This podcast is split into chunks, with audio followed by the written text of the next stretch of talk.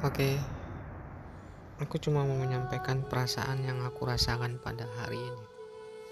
Agustus 19 tahun 2021. Ya meskipun semuanya terlihat normal dari luar,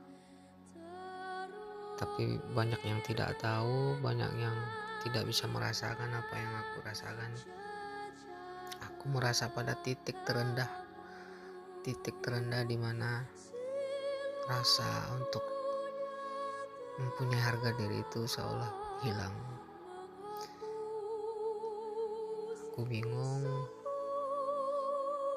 Aku seperti tidak mampu bergerak, seperti tidak mampu untuk mengarungi, menjalani apa yang aku jalani saat ini.